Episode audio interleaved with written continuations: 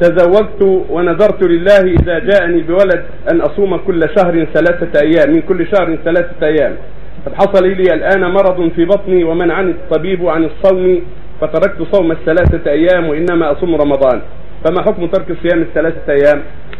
يقول النبي صلى الله عليه وسلم من نذر أن يطيع الله فليطيعه ومن نذر أن يعصي الله فلا يعصيه. فلذلك ان الله ولدا يصوم ثلاثة من كل شهر. أو إن الله عافاه من مرض يصوم ثلاثة من كل شهر. أو إن الله رزقه الوظيفة الفلانية يصوم ثلاثة من كل شهر. يصوم. إذا حصل مقصوده إذا حصل الشر يلزمه الصيام. وإذا مرض يقضي. إذا مرض وعافاه الله يقضي الأيام. مثل رمضان. إذا مرض يصوم بعد ذلك. فإذا مرض الإنسان في اي شهور يصوم بعد ذلك. الثلاث الأيام في بعد شفائه وليس له عذر في ترك ذلك. إلا إذا أصابه مرض لا حيلة فيه.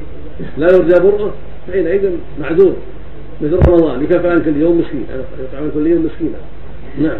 كل يوم في كل شهر. كل شهر كل ما يمر عليه الشهر صاع ونصف في كل شهر. يعني تكرر باستمرار الشهور. نعم مثل رمضان.